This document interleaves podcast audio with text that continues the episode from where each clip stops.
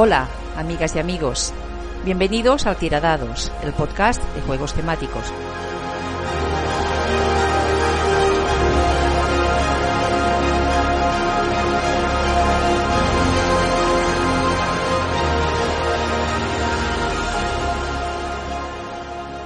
Hola y bienvenidos al Tiradados. Hola Javi, ¿qué tal? Hola Llama, ¿qué tal? Aquí estamos. Tirada número 14. Ah, casi te pillo, ¿eh? Uy, sí, me lo he tenido que pensar, ¿eh? Has pensado, bueno, un año después es la 13, pues es la siguiente al aniversario de la 14. Muy bien. Exacto. Del mes de junio. Pues aquí estamos de nuevo con más temas que contaros y también con unas cuantas comunicaciones de nuestros queridos oyentes, ¿verdad, Javi? Sí, tenemos algo de feedback para esta tirada. Uh, la mayoría de ellos son refer se refieren a la anterior, que sería la 13, pero también tenemos comentarios de la 12. Así que, muy rápidamente. Tenemos, por ejemplo, Santi Rodríguez, que nos comentó, aparte de felicitarnos por el aniversario, Yauma, que, que ya tenemos un añito, también está de acuerdo con nosotros eh, en la idea esta de que poner las demos en Kickstarter alguna vez es contraproducente. Pues, pues sí. La verdad es que precisamente lo que comentábamos muchas veces te puede echar para atrás. De hecho, en otro comentario de Asolas, nuestro gran querido Asolas, también dice que muchas de estas demos pueden ser verdaderas cagadas porque hacen que te vayas de, de la campaña. Yo no lo veo mal. En el fondo, casi casi que te ahorras el dinero, ¿eh? y el susto posterior. Pero bueno. Por, por, eso, si eres el diseñador, cuídala bien. Lo que me ha sorprendido es eso, que, que hay algunas que, que, no son muy cuidadas, que son un poco, pues, mirar lo que hemos hecho, pero se trata, de, tiene que ser una herramienta de marketing igual que, ya, hay que cuidarla más, igual que cualquier otro eh, elemento de la campaña. Entonces, lo que comentábamos, decíamos, mira el de Frosthaven, que bien lo ha hecho. Y es verdad, es que es un escenario eh, que yo no sé si estará en el libro final cuando salga el juego, pero podría estar perfectamente ese escenario en, en el libro yeah, sí. de, de, de, escenarios. O sea que, eh, en ese sentido, creo que es mejor que presentes algo que, que incluya elementos pues si hay algo que, que, lo quieres guardar en secreto porque te mola mucho y tal, pues no lo enseñes.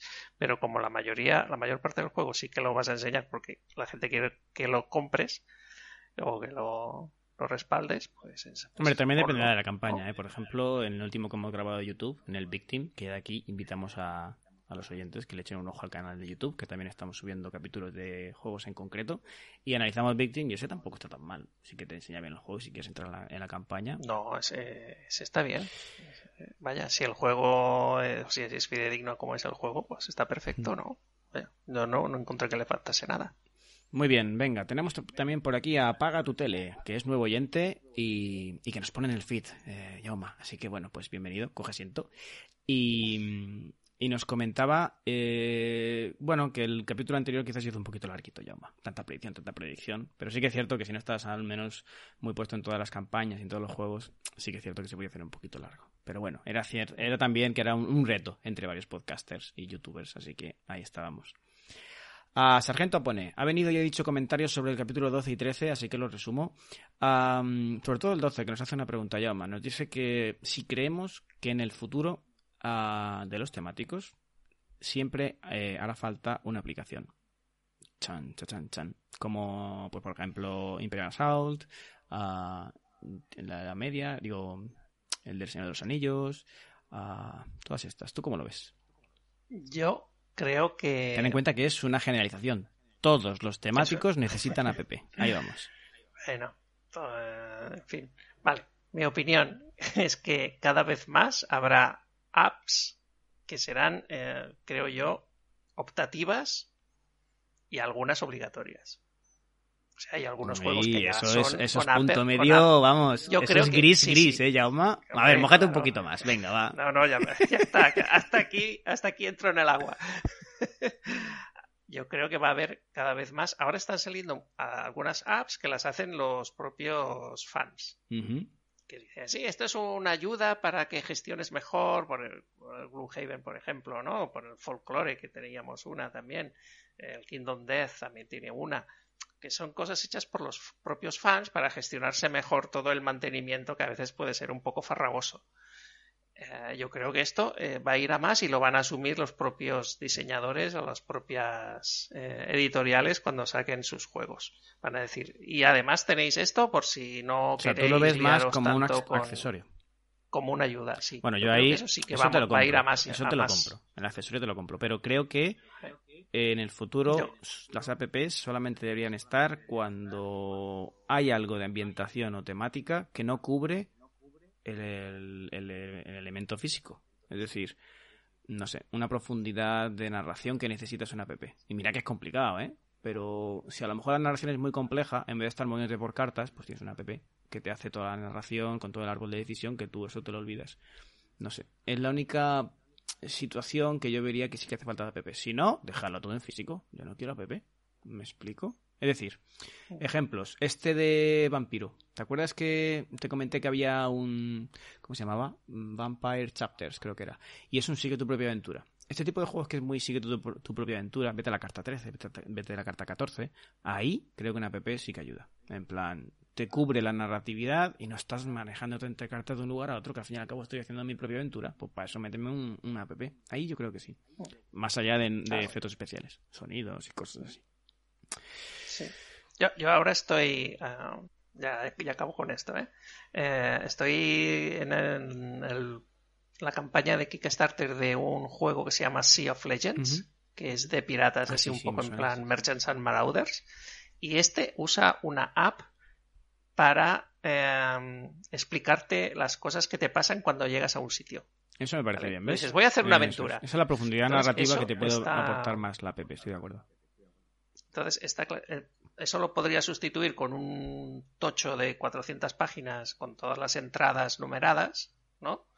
Pero yo creo que la app te va, les va a dar más flexibilidad de decir, bueno, pues vamos a combinar esto con que es este personaje y con que se, encuentra o que ya ha conseguido este logro, entonces se lo vamos a hacer más difícil, ¿sabes? Todas estas modulaciones será más fácil hacerlas con una app que no con un libro de, de escenarios. Ahí sí que tam- también lo veo. Y luego también os suelto una bomba que la voy a, que la voy a comentar.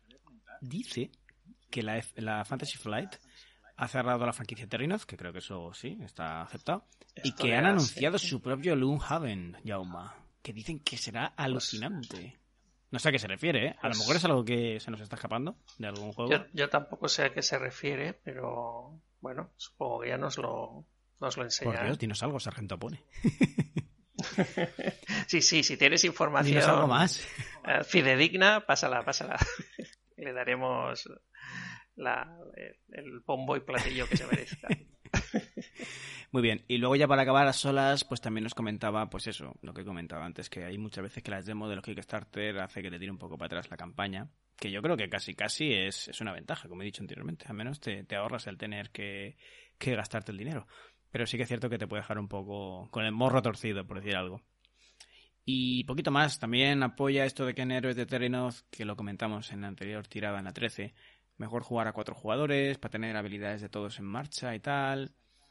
Y sí, estamos de acuerdo. Y... Este es un juego gafado totalmente. ¿eh? ¿Cuál? ¿El Héroes? El Héroes de Terror. Sí, ¿por qué? Porque, ¿En qué sentido? ¿De no haberlo jugado o de pues- la propia editorial que no le da mucha marcha? De la propia editorial que no le ha dado marcha y si ahora me dices que está cerrando Terrinoth, pues, Ya, sí, sí. Sí, sí. Bueno, Terrinos es el mundo este de... ya, ya. De este, bueno, ¿no? Que todos los Sun- algo, ¿no? Sí. Rune Wars, Rune, Rune Bound, eh, todos estos juegos Ujú. ya quedan, quedan ya cerrados. Ya, ya. Pues ahí se queda el feedback que tenemos, Jauma. Muy poquito bien, más. Pues hasta aquí.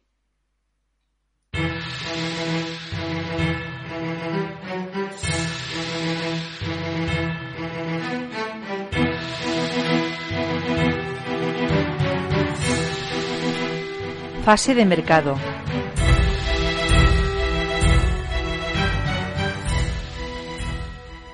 Muy bien, Llama. Pues empezamos entonces la fase de mercado, donde comentaremos algunas novedades que tenemos que contaros, chicos, acerca de productos y, y otras actualizaciones. Sí, sí. Cuéntanos, Llama. esto ¿qué tienes son novedades. Bueno, tenemos unas cuantas novedades de Camón, ya las iremos enumerando. Empezamos con la primera y es que han anunciado un juego con Scooby-Doo y sus chicos y sus chicos Está investigadores de misterios.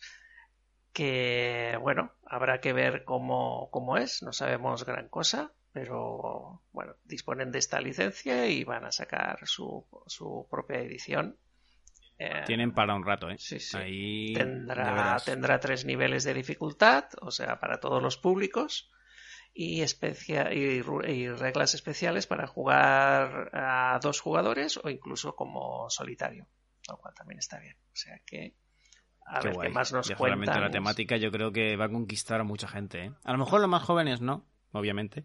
Pero todo lo que sea del 85 hacia atrás, 1985 hacia atrás. Yo creo que están, están tocando la fibra de, los jugadores que tienen pues esta edad de, de 30 y pico, 40 años. Porque sí, sí, de acuerdo hace, no hace mucho sacaron también los autos locos, ¿te acuerdas que lo comentamos? Que todavía lo tenemos pendiente, por cierto. Que tú me llegaste a decir, ¿es que tú lo has visto? Pues sí, Jauma, sí que lo he visto, sí que lo veía cuando era un crío. Exacto, es, un caso como el de los Thunderbirds que hablábamos, ¿sabes?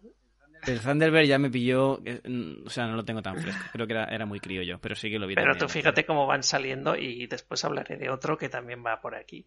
O sea que fíjate ah, que están, están buscando este tipo de público que dice, ah, qué tiempos aquellos. Pues toma, aquí tienes el juego con las pues minis chulas para... Dame tus 100 euros, 120 euros. pues ya os iremos contando cuando sepamos más cosas. Muy bien, la siguiente noticia que queremos comentaros, chicos, es sobre las ferias, ¿verdad, Jauma? Que ahora con tanto confinamiento, pues, tanta enfermedad. Sí, pues si no me equivoco, hace 15 días o 10 días ya comunicaron que, se cancelaba. Sí, está cancelada y, y GenCon, que estaba en la cuerda floja, pues también confirmó que, que no se hacía este año. Entonces no habrá ferias eh, grandes de juegos. Ni siquiera alguna versión online, Eso sí, habrá versiones online de las dos. De hecho, yo me acabo de registrar en la GenCon virtual, uh. que es, porque es uh. gratis. Después ya veremos los eventos si lo son o no, porque en la GenCon, a diferencia de Essen, tiene toda una serie de eventos paralelos, bueno, paralelos integrados en el programa, pero que tienes que pagar aparte para entrar. Ah, Entonces, eh, hablamos con el diseñador tal y cual. y ¡pam! Pero también en modo virtual. Por eso, o en persona. habrá que ver si en ah. la versión virtual también lo hay. Yo le digo por si alguna vez os pensáis de ir a la GameCon, que, que es un poco más caro que de lo que, de lo que parece. Ah, eso no lo sabía. también es cierto que yo cuando se pasa virtual siempre te imaginas y esperas que sea todo gratis. Solamente conozco una conferencia de videojuegos, juegos, que es de pago y es la de Blizzard. La de Blizzard creo que hay que pagar para poder atender, para poder ir. El resto, el E3 y estas cosas tienen su parte virtual, aparte de la presencial, y la puedes vivir un poco desde casa. sí, sí. no, hace hace muy poco han acabado la han hecho bueno han hecho la BGG, BGG, Con, que es la, BGG, que es la BGG, y había toda una serie de actividades que eran de pago, que si querías, y, esto era virtual, ¿eh? O sea que... Mm, Otras no, pero algunas sí, y a precios distintos. Bueno, yo ya cancelé el hotel de Essen. De hecho, lo tenía ahí tranquilamente reservado y el otro día fue cuando te dije, uy, esto hay que cancelarlo. Ups. Hasta el año que viene. Bueno, a ver qué tal, cómo va todo. Muy bien, ¿qué más tenemos por aquí, Llama? Zombie no sé qué. Pues eh, tenemos que eh, ¿Esto qué es? ha publicado si tenéis Zombicide Invader o tenéis Zombicide Black Plague han publicado en la web de Edge unos, unas misiones que te puedes descargar en PDF que no están en el libro de misiones o sea que es una nueva misión gratuita un nuevo escenario entonces, simplemente accediendo a. Para el confinamiento. Exacto, para llevarlo mejor. Pues esto lo están haciendo bastantes editoriales, ¿no? También los de rol están ah, publicando sí, escenarios. No solo rol tiene una cantidad de ofertas magnífica, de hecho. Pues bueno, los de Edge se han apuntado a esto y están han sacado algunas misioncillas para estos juegos. Qué guay. Muy bien. Pues eso en edgeend eh, de g n muy bien, habrá que echarle un vistazo. ¿Qué más tenemos por aquí? Pues tenemos también el tema de Black Rose Wars. Este es un juego que lo ya lo hemos comentado también. Tiene, tiene ¿eh? Sí, sí. Este eh, lo probé también en Essen. Es muy chulo, de unos magos que se pegan usando sus artes mágicas, etcétera. Lo que pasa es que están yendo mal el tema, están llevando mal el tema de los envíos, les está subiendo los costes de envío más de lo que se esperaban y están diciendo que si les puedes dar unas monedillas que te lo agradecerán eternamente. Porque van, se están quedando cortos. hombre, la situación es complicada. ¿eh? la gente puso el grito en el cielo porque se veían ya una cosa como lo del Unbroken y algún otro Kickstarter que, que prometió unos gastos de envío y después se lo repensó y lo subió y, empezó a retener juegos y tal. Eh, después lanzaron un otro mensaje aclarando que bueno, que es que era voluntario, que no se pensaran que, pero era para ayudarles, tal. No sé, no sé, no tiene, no tiene muy buena pinta. A ver cómo va evolucionando. En este no estás, ¿no? No, no, no, no. En este no estoy. Uy, uy, uy, uy, no porque no me gustara, ¿eh? Pero es que me coincidió con otros y no. Es muy bonito, ¿eh? Es muy bonito. Habrá que seguirlo un poco más de cerca. Como no lo tengo en el radar actualmente, pues además me parece que va a salir en castellano. Sí, sí, veo ahí una banderita guay. Muy bien, más cositas, llama. Pues, ¿qué más hay? Veamos. Pues algo de Mega Metro City, nos querías ah, contar. Sí, es verdad. Eh, la editorial Mythic Games, que es una editorial de estas de Kickstarter que va sacando cositas eh, así chulas, ahora ha sacado esta Reichbusters, ¿no? Sobre sobre ah, comandos que entran en bases nazis y cosas de esas. Sí, sí, sí. Está llegando ahora a los backers. Pues eh, esta editorial ah, ya se ha confirmado que ha comprado los derechos de Mega Metro City que fue un uh. Kickstarter fallido de un equipo de, diseñadores español, en el que mm, querían revivir un poco el ambiente de las consolas aquellas de, videojuegos de, pegar tortazos a todos los, los que se te iban poniendo por el camino. Así una especie de, de, bandas callejeras, ¿no? Entonces tú tenías que ir dando patadas voladoras y abriéndote camino entre ellos pues la cosa no funcionó bien, aunque el juego tenía buena pinta y se lo retiraron la campaña, y, pero ahora han comprado los derechos, o sea que todos esperamos a ver si esta empresa lo saca también, supongo que con algunas modificaciones, pero si os habéis hecho la ilusión de, tener este juego y os quedasteis chafados porque cancelaron la campaña, que sepáis que, va a haber una nueva oportunidad para adquirirlo. Muy bien. Pues voy a contar unas cuantas cosas de Fantasy Flight. Igual que has dicho tú antes de varias cosas de Camon, ¿verdad? De Cool Mini or Not. Pues a ver, chicos, cositas novedosas de Fantasy Flight. Primero, va a salir una nueva expansión de Premium, de las que llaman ellos Premium, con una nueva historia de Arkham Horror, el juego de cartas, el LCG, que se va a llamar La conspiración de Innsmouth imagino que ya nos sorprende, mm, simplemente pues va a ser otro otra saga, otro tramo mm, que va a ir, según lo poco que dice en la página web, de la desaparición de un agente del gobierno y allá, allá van nuestros investigadores para ver qué ha pasado detrás y obviamente pues habrán cosas ahí de magia y de hechicería. Eh, de nuevo, pues imagino que vendrá con nuevos investigadores, nuevas cartas y adelante con otra otra temporada, por llamar de alguna manera, de, este juego. Ya es la sexta, de hecho. Entonces, pues nada, quien esté apuntado a este juego, yo lo dejé hace tiempo, ya, eh, y que sea completista, pues adelante. La verdad es que, a ver, es un juegazo, ¿eh? Yo no tengo ninguna crítica. Es, es una maravilla la experiencia de juego que ofrece. Pero no se puede estar a todo. Ya está, no hay más. Más cositas que tenemos por aquí. Mm, también de la misma editorial tenemos, eh, de la misma manera que has comentado que hay editoriales que echan una mano ahora con el confinamiento para tenernos entreteniditos, pues Fantasy Flight ha venido con lo que ellos han llamado eh, investigadores paralelos. Entonces están cogiendo, de hecho han presentado a una, a una chica, a ver cómo se llama esta chica, a Daisy Walker, que viene en la caja básica. Y lo que te ofrecen es un print and, play, te puedes bajar un PDF para imprimirte la nueva héroe, con, digamos, eh, una vuelta de tuerca. Le cambian un poquito las habilidades, ahora la chica que es una bibliotecaria tiene, eh, le han aumentado su capacidad para tratar con mm, apoyos de tipo tomo, entonces su habilidad eh, de personaje es que puedes hacer ahí activar a, todos los tomos que lleves. Está bastante guay. Eh, le da una vuelta de tuerca y mira, te lo puedes imprimir en casa, te viene con un pequeño escenario y tiras para adelante. Está guay. Más cositas. De Fantasy Flight creo que nos quedamos ahí. Ah, no, no, no. También viene con una serie de... Han, publicado una serie de indicaciones con recomendaciones para crear mazos en el juego de Marvel, el juego de cartas. También.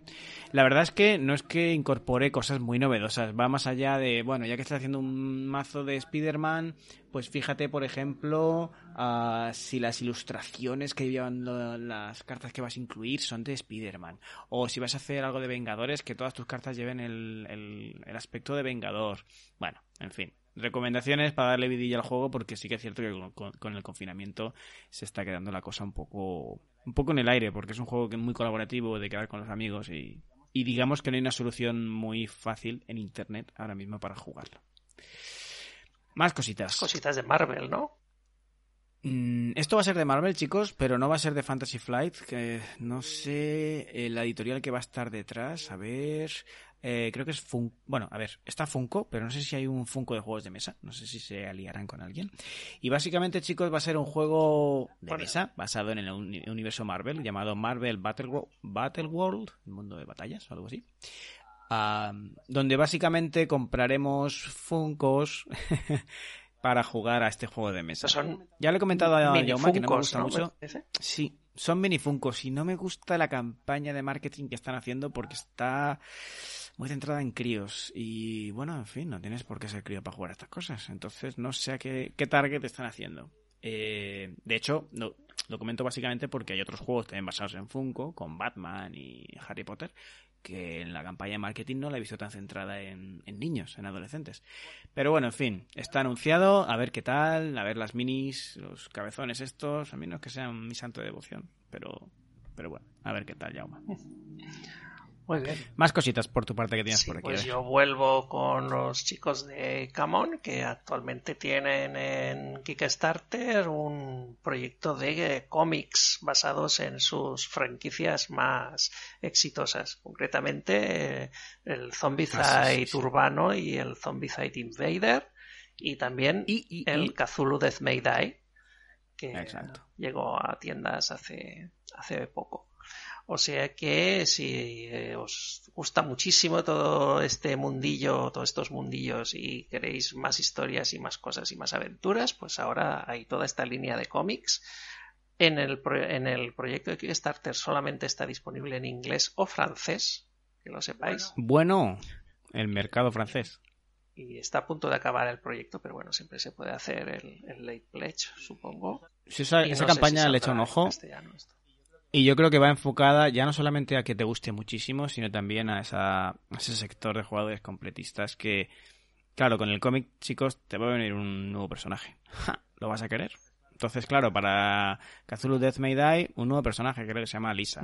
Luego para el Zombicide Invader, imaginaos, otro personaje. Claro, a lo mejor te apetece ya no solamente leer el cómic, sino tener el nuevo personaje con sus nuevas habilidades y creo que van a tirar un poco por ahí. Yo no sé si la campaña está todavía abierta, ¿verdad? Sí, sí, le quedan tres días ah.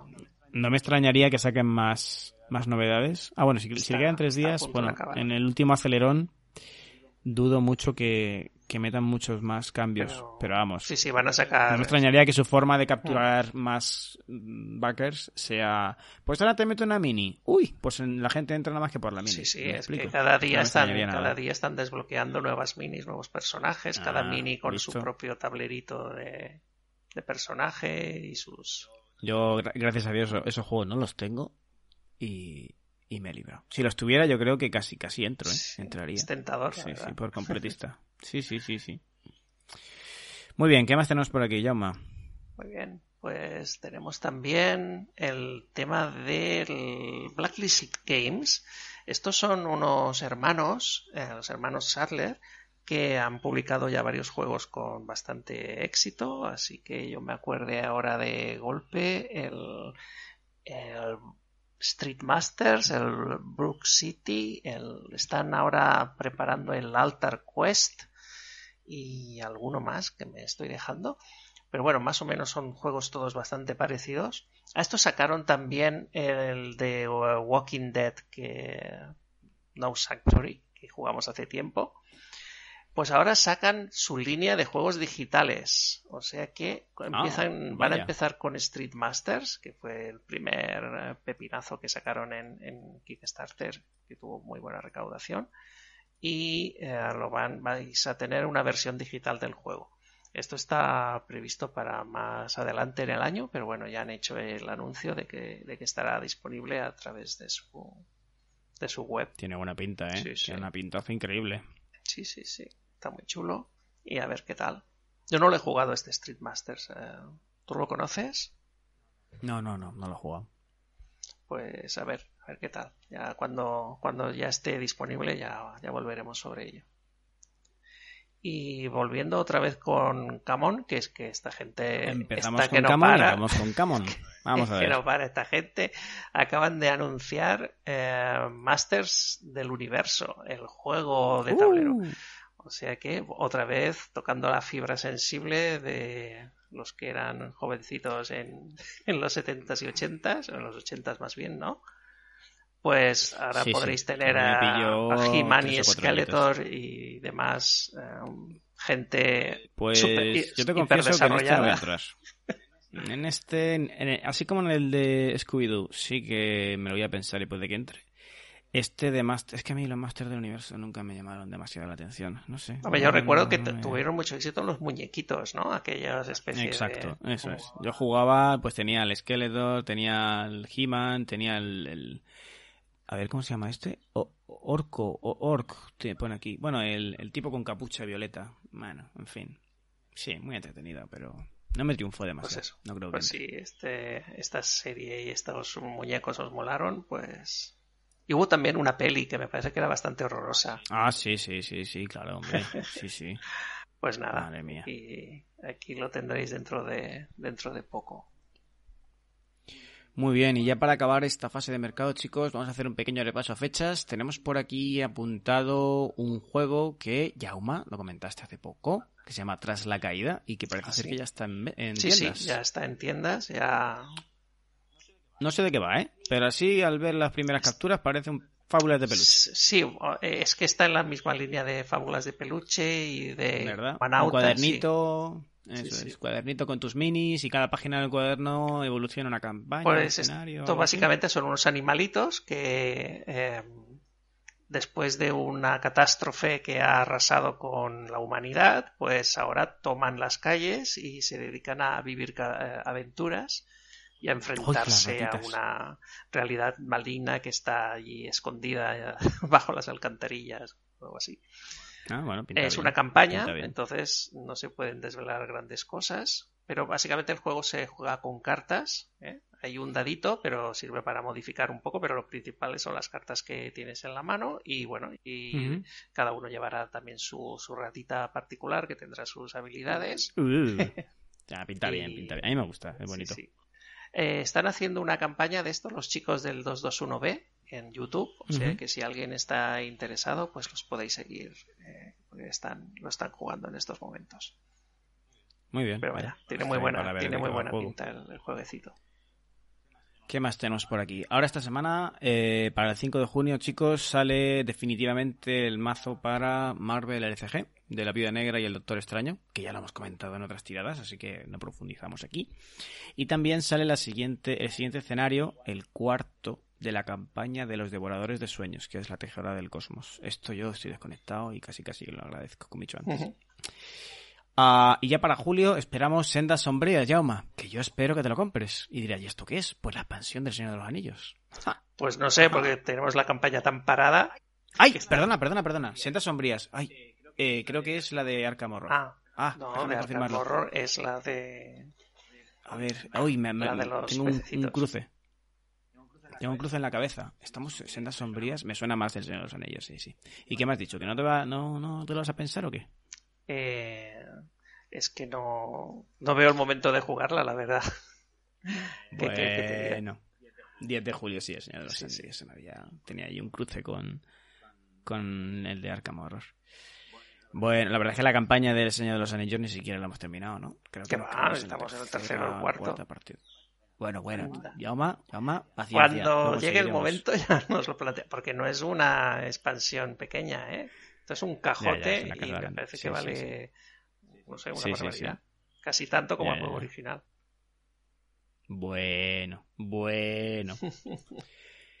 Muy bien, chicos, pues dejamos aquí entonces la fase de mercado, ¿vale, Yauma? Muy bien.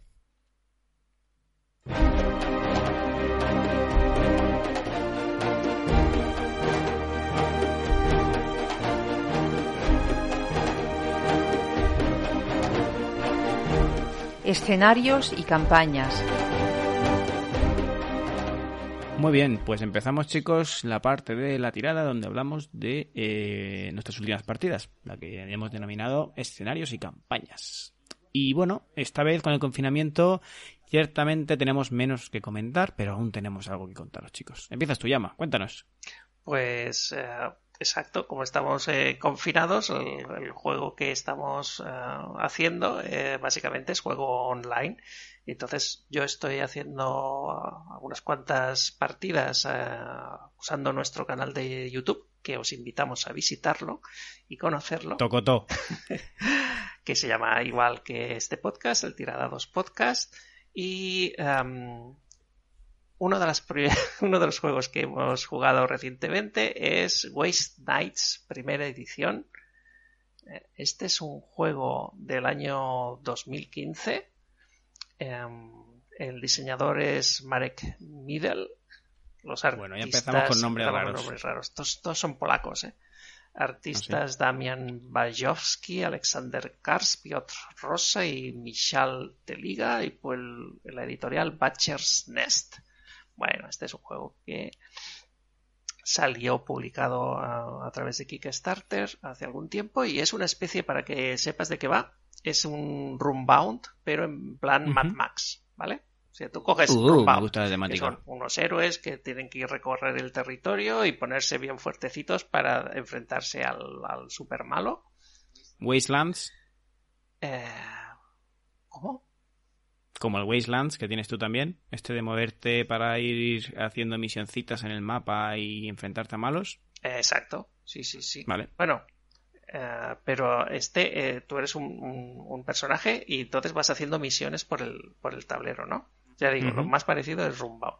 Pero claro, tiene sus propias reglas y tal, y además es competitivo. Entonces, para el canal, lo, yo me miré la BGG y me puse a mirar variantes y digo, bueno, si, hacéis esto y lo otro, pues se podría hacer, creo que la gente hace propuestas de variantes, ¿no? Entonces, para jugarlo de manera cooperativa, para que no tuvieran que enfrentarse entre sí los personajes, pues aplicamos un poco esas reglas. Entonces, algún comentario de, de compañeros que han estado mirando el vídeo es, hombre, está bien el juego, pero claro, se nota que eh, la parte cooperativa está un poco metida con calzador. Y yo digo, pues sí, chicos, es verdad. Es verdad. Pero hemos hecho lo que. Es un juego.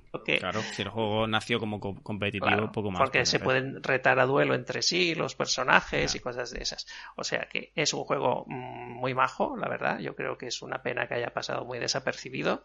Eh, la partida en el canal está ahí por si la queréis ver para conocerlo, por si os llegaréis a encontrar y os, os, gusta el tema y os interesan las mecánicas. Y habrá una segunda edición que está a punto de llegar ya a los backers, que esta es totalmente cooperativa. Estéticamente se va a parecer mucho, pero mecánicamente va a ser distinto porque va a ser muy narrativa con escenarios, con van pasando cosas, tienes que ir leyendo cosas que van pasando, o sea que va a ser, creo que va a ser un buen juego y ya lo hablaremos cuando llegue.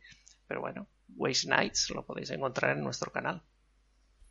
Muy bien, pues otro juego que hemos jugado y parece ser a la que estoy cayendo, Yama, que la mayoría de los juegos que vamos a decir, por no decir todos, están en YouTube. O sea que aquí vamos a decir nuestras opiniones e ideas, eh, pero si queréis ver de hecho la partida la podréis encontrar en internet. Em, el juego que voy a comentar yo es Victim, que también lo podéis encontrar en nuestro canal de YouTube, en el que hemos abierto una nueva línea de vídeos, por llamar de alguna manera, donde en un solo vídeo os contamos de qué va el juego, y uno de nosotros estudia las reglas y el otro pues llega verde y se le explican. Bueno, en este caso yo me leí las normas y Jauma fue el, el novatillo que llegó a ver de qué iba el juego. Y bueno, es un juego que estuvo en Kickstarter hace poco y ahora ya la campaña habrá acabado. El diseñador es, allá voy, Titinan. El artista es Natnalin Wanhamad, Patipon, Parilla Prasant y Terech. Venga, ya, paro ahí.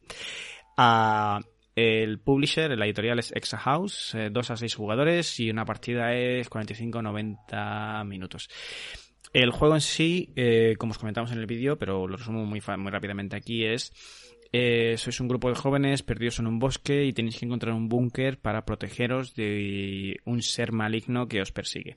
La novedad del juego es que, eh, siendo de dos a seis jugadores, eh, comienza de una forma colaborativa, todo el mundo quiere escapar y encontrar este búnker, pero a mitad de la partida uno de ellos se transformará en malo malísimo, en enemigo, en, esta en este personaje malo que quiere matar al resto, y entonces se convierte en competitivo bueno, mm, eh, los jugadores buenos hacen grupo para ganar y el malo tiene que eh, matar y tiene otras condiciones de victoria. Experiencias del juego. Mm, lo vi bastante simple y muy accesible. Eh, aunque al principio es un poco farragoso explicar las, las acciones de mover, buscar, hackear, porque para entrar al búnker necesitas una clave. Eh, puede parecer un poco pesado al principio, te puedes asustar un poquito, pero luego, ¿verdad, Yauma? Es cuestión de... Mm, ahora corro, ahora hago esto. Ahora corro, ahora decodifico. Ahora corro, tal. Y a mitad de la partida, pues viene el malo. Y el malo ya ahí sí que entra un poco las prisas. Porque el malo le interesa, obviamente, ganar y matar a, los, a los personajes, a los jugadores. Y los jugadores ya se estresan un poquito más para poder encontrar ese búnker en el mapa. Porque el mapa se va eh, descubriendo conforme vas corriendo por, por las losetas. No sé, que esa fue la impresión que me dio. Sí que es cierto que como conclusión no entraré, no entré en la campaña, no, no me llegó como para querer tenerlo en la colección y jugarlo más, pero es un juego muy entretenido. No sé, muy bonito de arte, muy facilón, tírame aquí los dados, tú te conviertes en malo, no sé, lo vi bastante original. ¿Cómo lo viste tú, Sí, a mí me recordó mucho a Betrayal, House of the Hill. Ah, sí, lo comentaste, cierto, es, que eso no, lo jugaba yo. Es la misma idea de que empiezas moviéndote un poco y descubriendo el, el tablero, ¿no? Eh, y hay un momento en que pasa una cosa y uno de los jugadores se convierte en, malo y a partir de ahí cambian las reglas del juego. Aquí quizá el cambio no es tan bueno, es radical porque dejas un personaje y pasas a llevar un personaje villano, un enemigo. Eh, aunque de alguna manera los, los, objetivos están como más fáciles, ¿no? El bicho este lo que quiere es cargarse a los, a los jovencitos estos, estos adolescentes, y ellos lo que quieren es, salvarse, ¿no? O sea que en ese sentido es más fácil que el Betrayal. Si no me equivoco, en el Betrayal, de hecho, cuando te conviertes en malo, tienes que leerte normas. Bueno, es un, sí, sí, es un lío, porque ¿El secreto primero, el que se convierte, o sea, cuando se, allí se desencadena un cambio, que lo llaman el house, entonces es mucho más profundo. te dice, has de mirar el libro de instrucciones y te dice si puede ser el que lo ha desencadenado mediante una tirada de dados, o bien puede ser otro jugador que no se lo espera y dice, ah, ¿cómo que soy yo? Entonces puede ser el que tiene menos vida en ese momento o el que tiene más, más inteligencia o yo qué sé. Entonces, eh, lo que tiene que hacer es irse a otra habitación, leerse la parte del malo, saber lo que tiene que hacer, en secreto que no se enteren los otros, y los otros, por su parte, están leyendo la parte de los buenos, que es lo que tienen que hacer para, derrotar al malo. lo, veo, interesante, eh, lo veo original, pero... O sea que esta sería una versión simplificada. Si os gustan estos juegos, digamos, de uno que se vuelve malo de repente, pues eh, está en la línea. Y yo creo que está bien, ¿no? Yo lo encontré entretenido. sí, sí. Me gustó. Muy bien, pues este era el Victim. En concreto jugamos The Karst Forest. Porque sé que hay dos. Victim The Karst Forest y Victim, no me preguntes ahora que no me acuerdo, otro. Sí, Los dos estaban en campaña. ¿Te acuerdas cuando, cuando entregaba esta gente? Ah, no, pero la puedo buscar porque estará la campaña. A ver, un momentito. Pues yo diría que obviamente para, para el año que viene, ¿no? Sí. sí que es cierto que... En teoría, sí. Eh, la campaña acabó la semana pasada, diría, porque nosotros lo grabamos a unos días o dos días antes de que, o cinco días antes de que acabara, pero no, te sabría decir. No te sabría decir ahora mismo. O sea que. No, no, para, para comentarlo a, a, la gente. Pues vale, pues calculad que dentro de un año, año y medio, pues ya llegará a backers y esperemos que también llegue a tiendas. Hombre, eh, sí, no sé si alguna editorial. Lo que dirá, me parece "Ah, que no venga". estaba prevista versión en castellano, ¿verdad? Esto me parece que no. Eh, déjame mirar porque justo ahora ya he encontrado la campaña, te lo voy a decir ya mismito. Mm, sí, está en ¿Ah, sí? castellano. Ah, bueno. Eh, sí, y la entrega es, oye, mira, pues es para diciembre de este año. Bueno. La llega... Bueno, bueno, ya está. Uy, la cara de Llama, chico, no, no la estáis viendo, pero ya me está diciendo ni de coña. No, no. Bueno, enero, coña. febrero, vamos. Entre la segunda oleada de la COVID y el año nuevo chino, sí. aquí esto se nos Sí, va sí, como mínimo dentro de un año con suerte. Y el nombre es Victim de Cursed Forest y el otro es Victim de Asylum Expansion. Bueno, Muy bien. muy bien, pues ahí dejamos nuestra experiencia con este juego. Next. Pues paso a hablaros de otro, otra partida larga que estamos haciendo en el canal, que es de Fortune and Glory, que justo vamos ya a publicar el... Cuando oigáis este podcast ya estará seguramente publicada la última parte, con lo cual la partida estará completada. Este es un juego muy, muy majo del, Muy chulo, sí. Sí. Este lo hemos Este jugado en persona, está, es súper sí, divertido. De Flying Frog Productions. Y eh, básicamente eres Indiana Jones mm, en distintas variedades de, de aventurero que se dedica a recolectar eh, artefactos súper valiosos por las distintas ruinas y, y rincones del mundo. Y en la ver- hay dos versiones, versión cooperativa y versión competitiva. En la versión cooperativa todos los investigadores eh, colaboran en, en la búsqueda y se enfrentan a unos villanos muy malos, muy malos, que son los que rivalizan en la... muy en- buena, es que es muy buena. Es súper divertido, chicos. Sí, sí. Sobre todo si, si lo intentas rolear un poco Sí. y vivir un poco lo que te va pasando. Porque Y además divertido. está en la mafia. Nosotros hemos jugado con la mafia, ¿eh? que es el más fácil de los tres de los tres villanos. ¿Nosotros te posibles. refieres a la partida que hicimos? Nuestra- Porque había no, nazis, ¿eh? nuestra- no, no, la del canal, la del canal. Ah, la que canal. jugamos tú y yo habían nazis. Hay mafiosos y nazis y después salió una expansión que mm, profundizaba más con los villanos de la secta de la mano carmesí, que son unos cultistas muy chungos, que además es muy difícil de ganar por lo que he leído. Yo no la tengo esa expansión. O sea que Ah, puedes jugar de las dos maneras. El juego más simple es competitivo, ¿eh? El juego cooperativo Lo hemos comentado aquí antes en, la- en el Sí, canal. sí, este eh, ya lo comentamos este, Vale, vale. este juego eh, cuando lo jugamos nosotros, precisamente. Pero bueno, que si tenéis curiosidad, porque este cuesta de, de encontrar también, ya tiene unos es añitos. súper divertido. Es muy y además divertido. esta gente de Flying Frog ahora están obsesionados con el Shadows of Brimstone, que les está dando mucho dinerito y claro, tienen otras líneas de juegos que las tienen muy abandonadas y esta es una. Y es una pena, realmente el juego está muy, es muy divertido. En fin, que si le queréis echar un vistazo, pues realmente creo que os va a gustar. Fortune and Glory. Muy bien, pues el siguiente juego, chicos, que os vamos a comentar, eh, también está en nuestro canal de YouTube. Eh, lo sentimos mucho, pero es que es cierto que Es estos que días, los pues, ya del- que estamos en casa, aprovechamos y lo grabamos, chicos. No podemos hacer Claro. cosa más. Y el juego se llama Talismán y este, igual que en el Victim, yo me leí las normas y Jaume no había jugado nunca, pues en este caso, pues eh, al contrario. Jaume se conoce el juego, es un experto, es un superhéroe en este juego. Bueno, a ver, él conoce el juego y yo llegué, vamos, sin saber, vamos. En este caso no jugamos con un entorno de simulación de, de juegos de mesa, sino con su versión eh, de videojuego. Hay un videojuego en Steam, ¿vale? De su versión digital. Y es, si no me equivoco, llama la cuarta edición, ¿verdad? Pero en modo digital. Exacto. Sí, sí. Entonces el juego físico, eh, en la cuarta edición es del 2007. eh, la primera edición me parece que era de 1980 y algo así, ¿no? Parece. En Entonces, 1983. esta cuarta edición es del 2007. Aquí se publicó, bueno, esto lo publicó Fantasy Flight Games, pero lo publicaron aquí los de los de Devir. Pero me parece que ya no lo están publicando.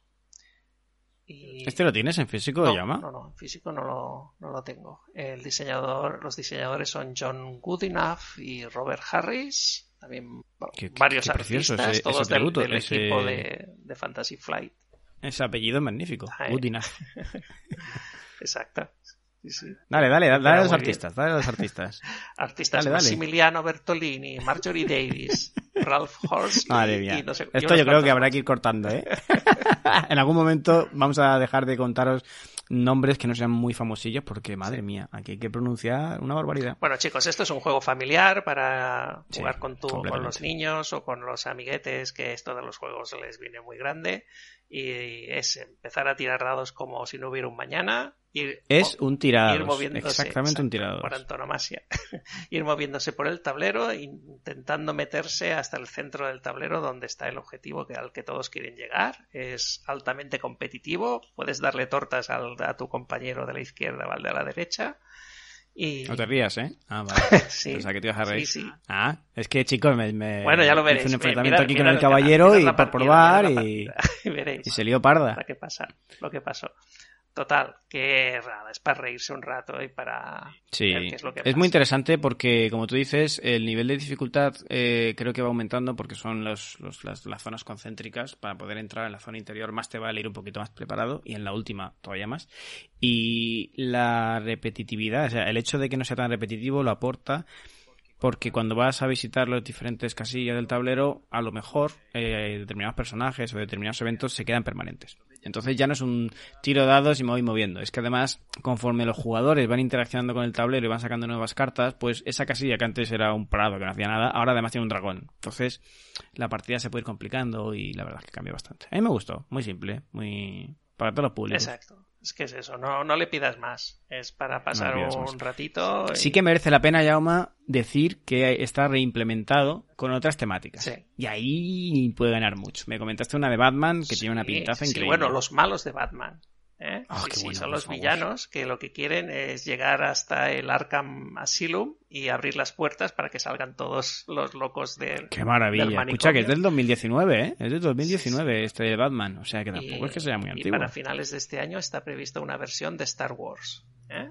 Ole. Entonces, Oye, eh, pues, toda la dinámica también del lado oscuro de la fuerza y el lado luminoso y tal también funcionará. Porque los personajes Pinta pueden bien. ir cambiando de, de orientación durante la partida. Lo que dicen de este juego y, eh, es que tiende a ser muy largo. ¿Sabes? Ah. Entonces, eh, le pasa como al Risk y a otros juegos de esta Sí, clase sí, sí que huele, sí que huele. la gente se Sí que inventa reglas caseras para, para todo. Huele a que se puede hacer largo precisamente por... Es muy rápido. Entonces, sí le- Se hace largo, pero no, no se hace pesado. Ahí está la Sí. diferencia. Porque en Monopoly yo creo que se te puede hacer un poco pesado. Este tipo de juegos tan largos. pues eso. Pero este es que tú y yo en el vídeo 50 turnos o 20... ti- No sé cuántos turnos jugamos en nada, en 20 minutos, en 30 minutos. Sí. O sea, es, es muy dinámico. Entonces, eso, si lo jugáis y se os hace largo, pues meterle una regla casera sin manías, que este juego se presta a ello. Y lo Muy bien. acortáis. Pero bueno, para Pues muy pasar bien, un esto era- puede estar bien. Talismán, chicos. Y acabamos con uno que has jugado tú, Llama. Sí, en el canal de Twitch del gremio de mecenas jugamos una partida ah, con otros compañeros en, en- en directo al Nemesis en la, con la expansión de los carnomorfos. Estos son Uh. unos, unos aliens que son aún más chungos que los aliens del, Con forma del- de carne, juego. ¿no? Car- carnomorfo. Sí, no sé. Ti- ti- tiene- Xenomorfo, carnomorfo. tienen un, par de características muy, muy malas. Una de ellas es que te, cuando te pega un- una larva de estas, las más pequeñitas, te mete una mutación. Ah, Entonces, vaya. tu personaje se queda infectado, pero de una manera distinta. Y eh, esa mutación al final te puede matar si te, te afecta demasiado, pero mientras no te afecte demasiado, creo que son cuatro heridas, eh, te da un superpoder. Dices, mira, puedo hacer esto. Entonces, mi, Ah, per- pero su poder, ¿en qué sentido? mi personaje, ejemplo. por ejemplo, que quedó mutado y mi superpoder era que podía desplazarme por los pasillos de, de servicio de la nave como si fuera un alien. Uy, qué si interesante un eso. Sí, sí, sí, sí, sí, sí. Qué Lo guay. que pasa es que cada vez que lo haces te metes una más de contaminación, Ya, con ya, lo cual solo lo típico. puedes hacer una vez En o dos como mucho. En plan corrupción. Sí, sí, es Cada como, es más como una corrupción. Pero bueno, que le da un... y Además es secreto, ¿eh? Tú miras tu carta y Ya, dices, oh, mira. y entonces a partir de ahí puedes hacer eso. Y la otra cosa que tiene, que se diferencia de, de las cosas principales, es en el Nemesis original hay tres cartas que se llaman debilidades que tú puedes investigar y entonces sabes un eh, sabes una manera más fácil de matar a los aliens, ¿vale? Puedes investigar un cadáver, unos restos de, de alien o un huevo de alien. Eh, entonces, eso los debilita, claro, porque cuando conoces sus debilidades es más fácil matarlos. Entonces, en esta versión hay tres eh, debilidades descubiertas. O sea, son, son ah, tres virtudes, tres superpoderes de los aliens. Y tienes que investigarlas para anularlas. Ah, que es distinto. Oye, pues, pues, sí que cambia un poco. Sí, sí, porque son mucho más duros de lo que. De lo que. Imagino que también viene con su elenco de minis, ¿no? Para los nuevos candomorfos. Sí, es que era una, cajita aparte en, la campaña. Por cierto, que ahora está en la campaña de Lockdown. Y se... Que por supuesto has entrado, ¿verdad? Por supuesto he entrado. Sí, muy bien. Y además se puede comprar el juego original, Pero ¿eh? incluida el otro, el, otro, el otro te lo has vendido ya. Eh, sí. es que, lo, siento, chicos, pero que esa, esa pregunta se la he hecho varias veces. ¿eh? no es que... esa pregunta se la he hecho varias veces en plan, ¿pero cómo se te ocurre vender esto? Porque, eh, no sé, te gusta bastante. Y bueno, en fin, como te he dicho, lo has quemado. pues muy bien. Ya tiene hueco para otro. O sea, no le diría que no a otra partida, pero no la voy a buscar activamente porque ya le he dado por todos lados a este juego. ¿eh? Hasta he hecho la campaña y todo, ya yo creo que le he sacado mucho jugo. Muy bien. Muy bien, pues este era Nemesis con la expansión de los carnomorfos. Muy bien, pues dejamos aquí entonces la sección de escenarios y campañas, chicos.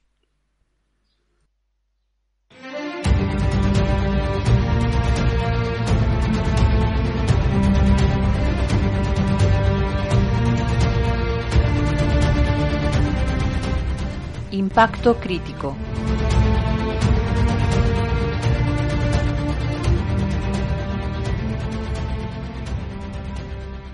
Pues vamos ya con el impacto crítico y hoy vamos a hablar de, de lo que estamos eh, hablando durante casi todo el programa, que son los juegos online, las plataformas online de, mm. jugar a, juegos de mesa, ¿verdad, Javi? Sí. Eh, yo y yo hemos pensado que podríamos contaros para esta tirada y básicamente creo que ha caído por su propio peso y era la experiencia que, que tenemos, que nos ha dado el haber jugado online en estos días, el estar jugando online, porque tampoco podemos decir que hayamos acabado. Entonces, en cuanto a, al concepto, obviamente, chicos, es clarísimo y es eh, este tipo de, herramientas o simuladores que han salido para poder jugar desde casa online con tus, con tus amigos, ¿vale? A los juegos. Hay diferentes plataformas que ya os hemos comentado, como era, como es Tabletopia, Tableto Simulator o incluso plataformas eh, online, o sea, el juego online como hemos comentado en la fase de mercado, que sería Talisman. Talisman versión online, pues es una aplicación, un juego que te bajas en tu ordenador y, lo juegas, ya está. Tienes todo el entorno para jugar. Es diferente, ¿vale? Una parte es Tabletopia, que es un simulador de juegos, y otra cosa es una aplicación digital. Y bueno, aquí pues nada, una pequeña charla, Yauma, a ver la experiencia que hemos tenido, que estamos teniendo con estas plataformas, ventajas, inconvenientes, y como forma de darle un poco de, no sé, guion a lo que contamos, pues se me ocurre, por ejemplo, primero hablar de, desde el punto de vista de mecánicas del juego. Es decir, ¿qué ventajas ves tú de jugar en Tabletopia o Tabletop? A ventajas, ¿eh? Ventajas, empezamos por la parte buena. Eh, a juegos que tú ya has jugado antes o que conoces eh, de mesa, físicos, y, y ahora lo estamos jugando online. Voy a empezar yo, dando un pequeño empujón, y se me ocurre, por ejemplo, que una ventaja es eh, los efectos sonoros y visuales, o por ejemplo los automatismos, en plan eh, barajar las cartas, inicializar una partida, recoger el juego, es decir... Volcar la mesa. Volcar la mesa, eso es fundamental.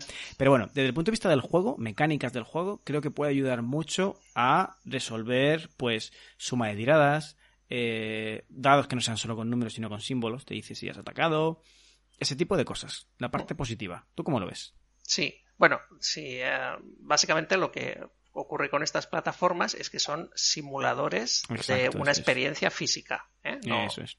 Entonces tienen un nivel de automatización variable, pero más bien tirando abajo. ¿no? O sea, no es aquello que una aplicación que te hace las cosas y luego tú reaccionas como en un videojuego. Em, entonces, claro, hablando de, cosas positivas, pues lo que tú has comentado, pues, por ejemplo, barajar. Ay, qué pereza. A mí, por ejemplo, me da mucha pereza barajar. Eh, por eso los deck buildings yo los llevo muy mal porque yo me aburro mucho ahí dando, venga, otra vez, venga, vamos. Lo corroboro, ya chicos. falta menos. Ahora tengo más cartitas. Mira, hay gente que le gusta. A mí me aburre. Pero ya, llega para jugar un juego y me dice a mí o a cualquier otra persona, te llega Yauma, abre su caja y te dice, tú baraja esto, tú baraja lo otro. Exacto. No, no, no tan explícito, pero es muy normal que llegues y diga, oye, mira, Javi, eh, vete barajando eso. Y él sigue con sus cositas, sus minis y sus cosas. Eso es muy cierto, es verdad, ¿eh? Sí, sí, sí. Hombre, me tengo que centrar en cosas como el tablero y las, las fichas y tal. Necesito que alguien me baraje. Ahora, partes negativas. Yo diría, obviamente, el tacto. El tocar los dados, el lanzar los dados, el barajar, que a ti no te gusta. Bueno, no te llama mucho la atención. el tocar las cartas, el mover la ficha. Eso, obviamente, en un simulador, obviamente, lo pierdes. Y eso a mí me está costando, ¿eh?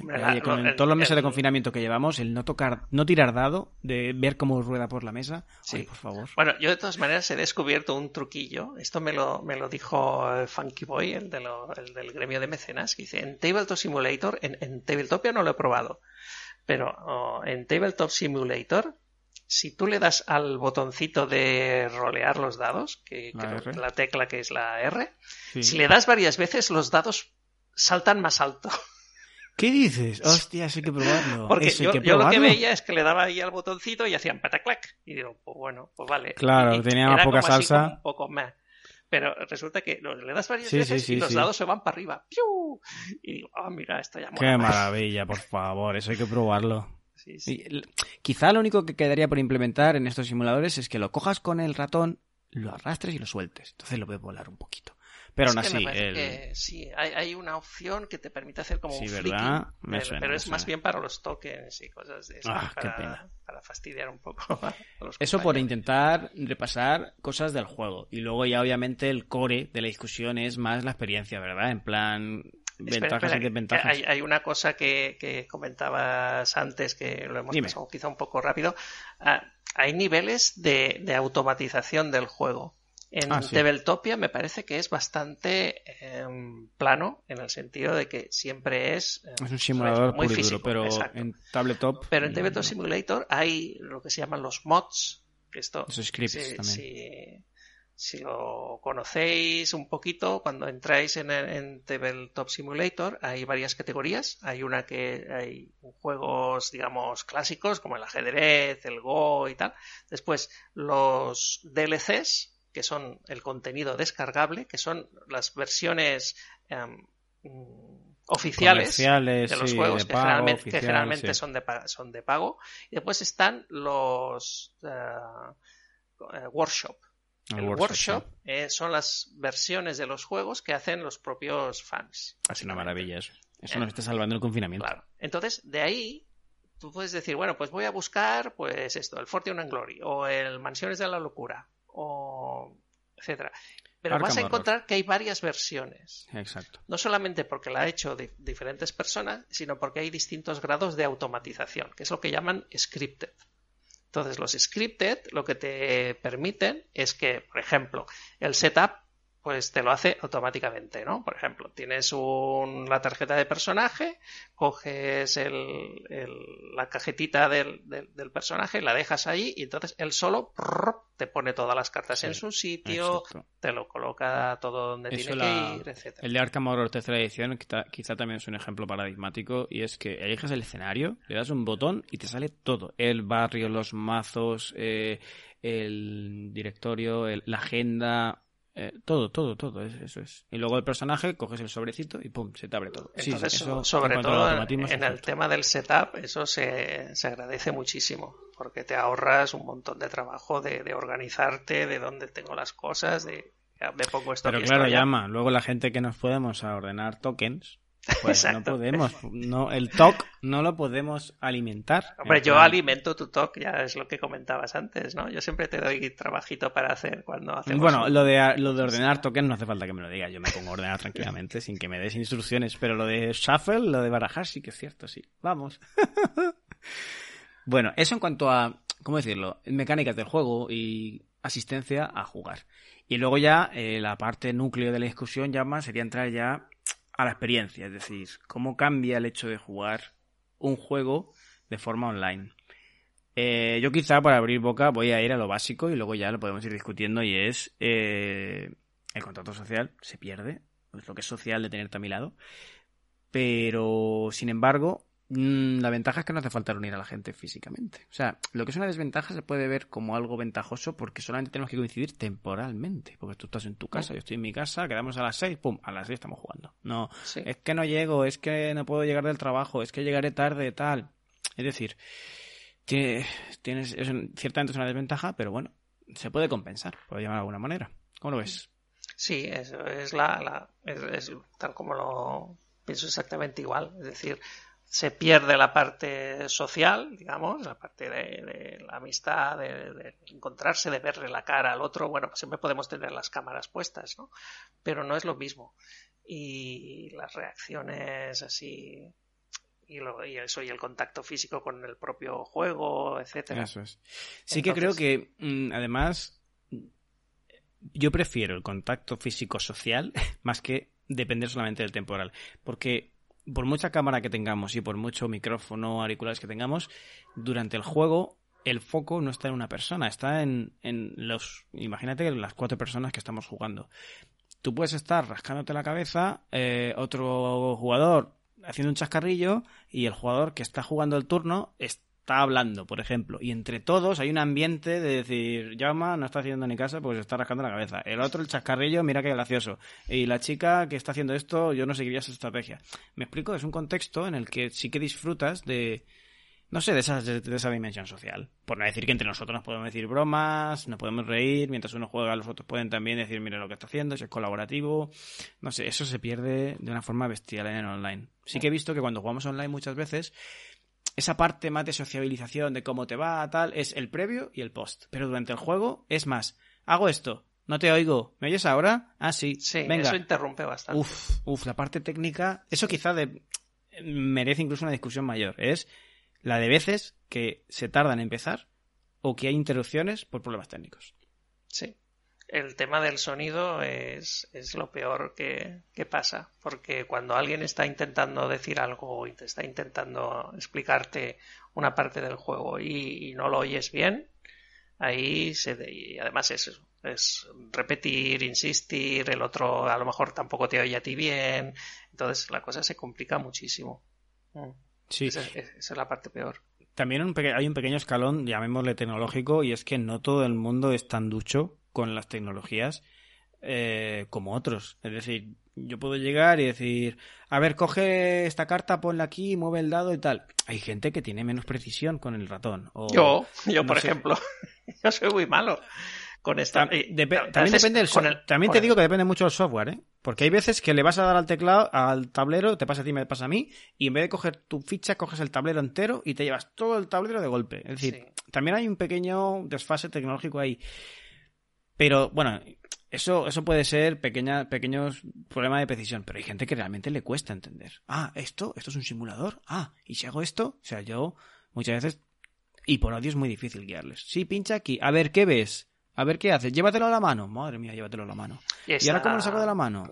Y está todo el tema también de navegar por el, por la mesa, por el juego, ¿no? Exacto. Porque a ver, tienes tu propio tablero personal, después tienes el tablero grande, después tienes donde están los mazos de cartas, que a veces estos tableros son enormes, o sea, son gigantescos proporcionalmente hablando. Eh, que si eso, estuviera en físico sería como, como una mesa de cuatro metros de largo. Exacto. Entonces, eso también a veces cuesta de decir, a ver, pero ¿qué me estás diciendo? Que sí, que cojas una carta del mazo azul. ¿Y dónde está el mazo azul? Que no lo veo. No, abre el zoom, que ah, si lo ves, lo verás a la izquierda, tal. Ah, Siguiente pregunta, ¿cómo abro el zoom? en cambio, En, físico le dirías, este mazo, se lo señalarías fácilmente y ya está. Pero quizá también porque ahí entramos en un terreno de mucha gente jugadora de juegos de mesa lo es porque no es de videojuegos. O sea, es decir, el hecho de que juegues un juego de mesa no implica que te gusten los videojuegos y que tengas cierta habilidad con el ordenador. Simplemente te gusta el juego de mesa porque tienes componentes físicos y no eres nada ducho ni tecnología. Muy bien y respetables. Claro, ahora movernos al modo online está introduciendo, estás moviendo algo que es físico y que en tu cabeza es físico a un simulador de que, que, te obliga a utilizar el ordenador. Y a lo mejor, pues oye, tú puedes ser un magnífico estratega, wargamero, wargamero o eurogamer, pero luego te vas al ordenador y se, te escapa, no llegas. Entonces, ahí hay una pequeña barrera tecnológica, nunca mejor dicho, que yo creo que, que, influye mucho, ¿eh? Sí, también está todo el tema también mecánico, digamos, de, de, cómo funciona la plataforma. Es decir, puede pasar que yo quiero eh, coger una carta y lo que hago es llevarme todo el tablero por delante o todo el mazo. Entonces dice, no, no, es que tienes que hacerlo de esta manera con el ratón, tal. Bueno, tienes que hacerlo de esta manera. Hasta que le pillas el truquillo de cómo tengo que mover el ratón y cuándo clicar y cuándo soltar y tal, esto puede requerir un, un, aprendizaje que es lo que tú dices. Esto lo puedes ir entrenando por tu cuenta o cuando no molestas a nadie. Pero si estás en medio de una partida y estás ahí luchando con tu propio ratón para conseguir mover una fichita, eh, esto te pone nervioso a ti, pero también cansa a los que están a tu alrededor que dicen, ostras, madre mía, esto se va a alargar. Y, y, esto, el otro efecto, que puede alargar las partidas a más de lo que está estipulado o, es previsible que dure una partida. Sí, sí, sí, sí, completamente de acuerdo. Dentro de lo que ganas con automatismos que hemos comentado anteriormente, muchas veces mmm, el automatismo te ayuda, ¿vale? Muy bien. Pero lo que te está ralentizando la partida es, coge una carta, ¿de dónde? De aquí. ¿Qué es aquí? ¿Dónde es aquí? ¿Cómo lo hago? La coges y en vez de una carta coge todo el mazo. Ay, no, déjalo en su sitio. Y estás cinco minutos para que un jugador coja una carta. Como tú dices, al final te vas acostumbrando y coges cierta dinámica. Pero aún así, aún así entre nosotros, ¿qué nos pasa? Coger el tablero entero, eh, tira el dado, ¿qué dado? Ah, sí, espera, que está aquí. ¿Me explico? Es decir, son cosas que se nota y eso le quita mucho eh, disfrutar del juego. Es decir, reduce mucho la experiencia de juego, por mucho que sea un juego súper bien simulado con todas las minis hechas en tabletop y en tabletop. Ahí yo creo que gana más entonces las ediciones digitales, porque está todo bajo control. Talismán, que lo jugamos en edición digital, es que está todo bajo control y guiado. Es en plan next, next, next. Siguiente, siguiente, siguiente. Tirar dados, pincha aquí. A elegir, pincha aquí. Es decir, como toda la herramienta está obviamente adaptada a ese juego digital, eh, es como un juego en tableta, en tablet o en iOS, en Android. Es decir, la interfaz está adaptada para ese juego. Es muy diferente a un simulador. Claro que el simulador es genérico, transmite cualquier, cualquier tipo de juegos. Ahí también influye otra cosa sobre lo que decías antes del grupo de juego. Yo lo que noto es que prefiero meterme en una partida con, con amigos, con gente que ya conozco, que no lanzar, por ejemplo, en Discord. ¿Sabes? El, Discord es un programa que, que, te permite hablar mientras juegas a juegos online, ¿no? Lo, digo por si alguien no lo. Ya, ya, sí, nosotros lo usamos a diario, pero sí, sí, merecía la pena la definición por si acaso. Entonces, en Discord hay grupos donde la gente puede decir, ¿alguien quiere jugar una partida a lo que sea, agrícola? Y entonces dice, yo quiero jugar, eh, yo quiero jugar, pero dentro de tres horas. no, es que íbamos a jugar ahora. Dice, hombre, si os esperáis un poco, es que me apunto. Dice, bueno, si sale el tercer jugador, jugamos y si no, te esperamos. Y ahí se empieza a crear ahí como una especie de, de magma, ¿sabes? Y además que no sabes, gente que es desconocida, no sabes cómo va a reaccionar. No sabes si te van a abandonar la partida a mitad porque se aburren del juego y, y se desconectan o tal. Y oye, yo creo que prefiero jugar con gente que ya nos conocemos, que hay una confianza, que hemos establecido pues también unas normas de relación en el mundo real, digamos, ¿no? Y que sabemos que si alguien dice una cosa, pues ya está este troleando, tal, no nos vamos a ofender y, que si alguien se equivoca con algo, le vamos a perdonar porque no pasa nada, porque somos amigos. Entonces hay una, un nivel de complicidad, sí, precisamente por esto, porque los juegos tienden a alargarse, tienden a hacerse como farragosos cuando estás luchando con la plataforma para conseguir hacer cosas y si existe ese nivel de complicidad entre los participantes, entre los jugadores, creo que facilita las cosas.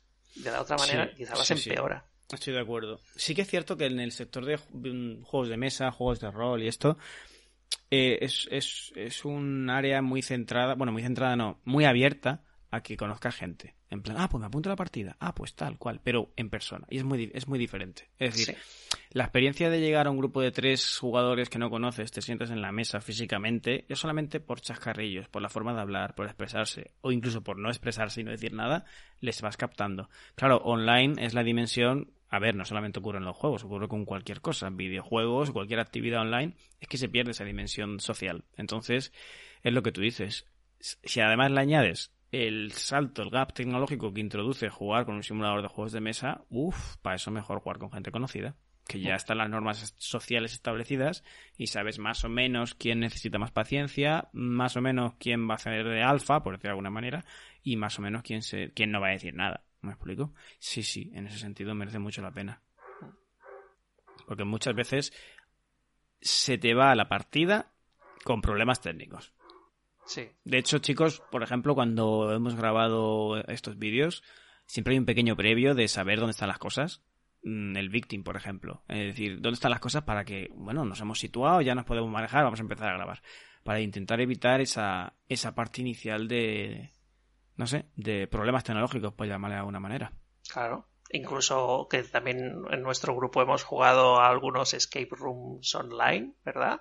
Pues también el, el, hecho de que, de que ya nos conociéramos previamente y que, y que ya habíamos hecho también, sobre todo, bueno, tú más que, que yo, yo he hecho algunos escape rooms físicos, pero bueno, no he hecho tantos, pero... pero... Y, sí, pues, sí. Tenéis más práctica. Ellos han hecho mucho más que nosotros. Dos pues eso también facilita todo, ¿no? Porque dices, mira, una nueva prueba. Ah, pues yo ya sé por dónde va la cosa. Ya, chicos, lo que tenéis que tal. Ah, vale, pues yo hago esto y tú te haces. Nos repartimos las tareas como más fácilmente y es más fácil avanzar en todo el proceso. ¿no? no, te no te atascas.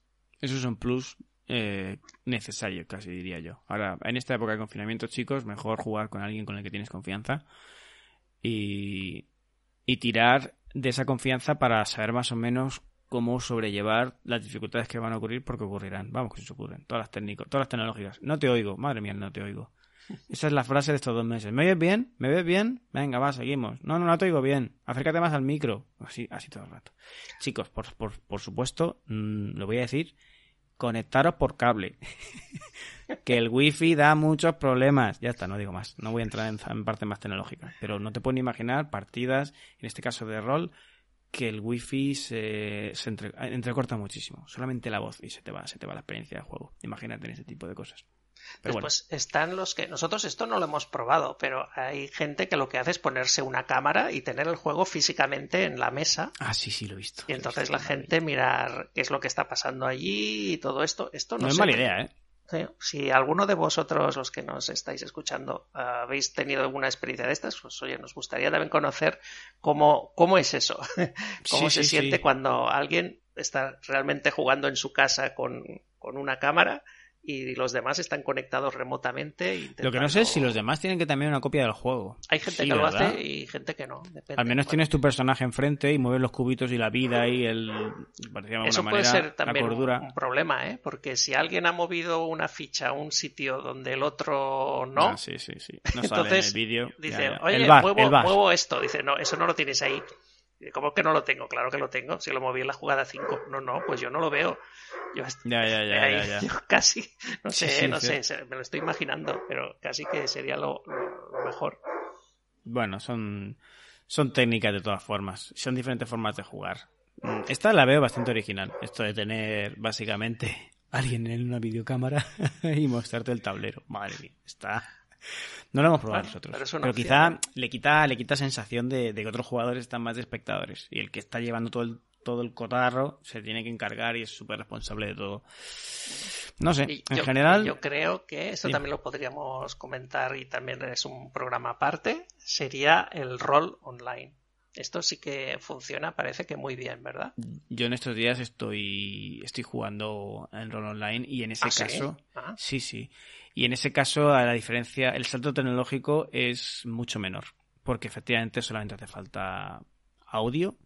Y hay una plataforma bastante conocida que se llama Roll20, y ahí tienes una interfaz suficiente como para tener un mapita, tirar dados, tu ficha de personaje, tal, no sé cuántos. Eso, eso solo tiene que trabajar el, el máster. Depende mucho de cómo lo haga el máster. Si el máster va a ser en plan Dungeon Crawler y tal, merece la pena tener tus fichitas para moverte. Pero entonces ya te mueves en un terreno muy de Dungeon Crawler. Pero el rol per se, con ponerme una imagen, de, imagínate un teatro, una imagen de un teatro, y tener mi ficha de personaje, que Roll 20 ya tiene la ficha de Dungeon, la ficha de Cthulhu, la ficha de tal, tiras para adelante. Y ahí ese gap de tira el dado, tal, es una vez que pasas ese gap, ya lo tienes hecho. Porque el esto es hablar. Hago esto y hago lo otro. Tírame por carisma, tírame por cordura. Tiki, tiki, tiki, tiki. Es, es mucho más, digamos, fácil que coge dos cartas, llévatela a la mano, saca una carta de tu mano. Uf, eso. Te, ahorras toda la parte esa de emulación del, del, juego físico. Exacto, eso es. Y bueno, y es que el rol, de verdad, con tener un Discord, que lo comenté anteriormente, un canal de audio, ya está. Porque la ficha de personaje la puedes tener enfrente tuya en un PDF y el máster te puede decir, tírame dados. Y en Discord hay bots para tirar dados. Pues ya está, todo resuelto, de verdad. No es tanto como el simulador. En este caso, juegos de mesa sí que requieren una infraestructura, incluso para tener esa experiencia de juego, tus minis, tus cartas, tu arte. No sé, yo creo que es mucho más complicado, sí que es cierto. Pero bueno, en este sentido, los juegos de rol sí que se merece, vamos otro, otra, otro impacto crítico entero, Yauma. Pero nos escaparíamos ya de lo que serían temáticos per se, sí que es cierto. Muy bien, pues no sé si hay algún tema más que querríamos tocar sobre pues esto. Yo creo que más o menos hemos pues hablado de lo que queríamos comentar y abrimos la puerta, chicos, a que nos deis vuestras opiniones, qué estáis haciendo en este confinamiento, cómo estáis jugando, si lo estáis haciendo, si sois de los que tienen la cámara ahí, vuestros amigos ven lo que movéis, si utilizáis Tabletopia, solo Discord, no sé. O si sois de los que los afortunados que vuestra parejita o vuestros ah, críos les encantan los juegos y están dispuestos a jugar a cada momento. Qué bueno, sí, sí que es cierto. Eso, eso sí que es la, mejor lotería ¿eh? que te podía tocar. en estos días sí, ¿eh? para entretenerse, cierto. Muy bien, pues lo dejamos aquí, Yama, ¿te parece? Muy bien, pues hasta la próxima. Hasta luego.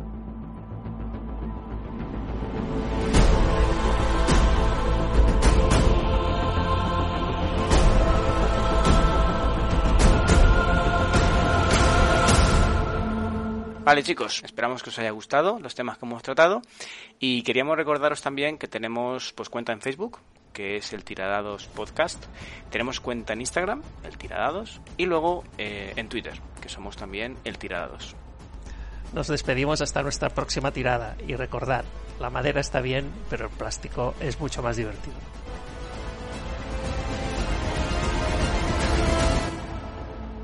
Gracias por escucharnos. Recordad que podéis seguirnos en las redes sociales y visitar nuestra web eltiradados.wordpress.com. Hasta pronto.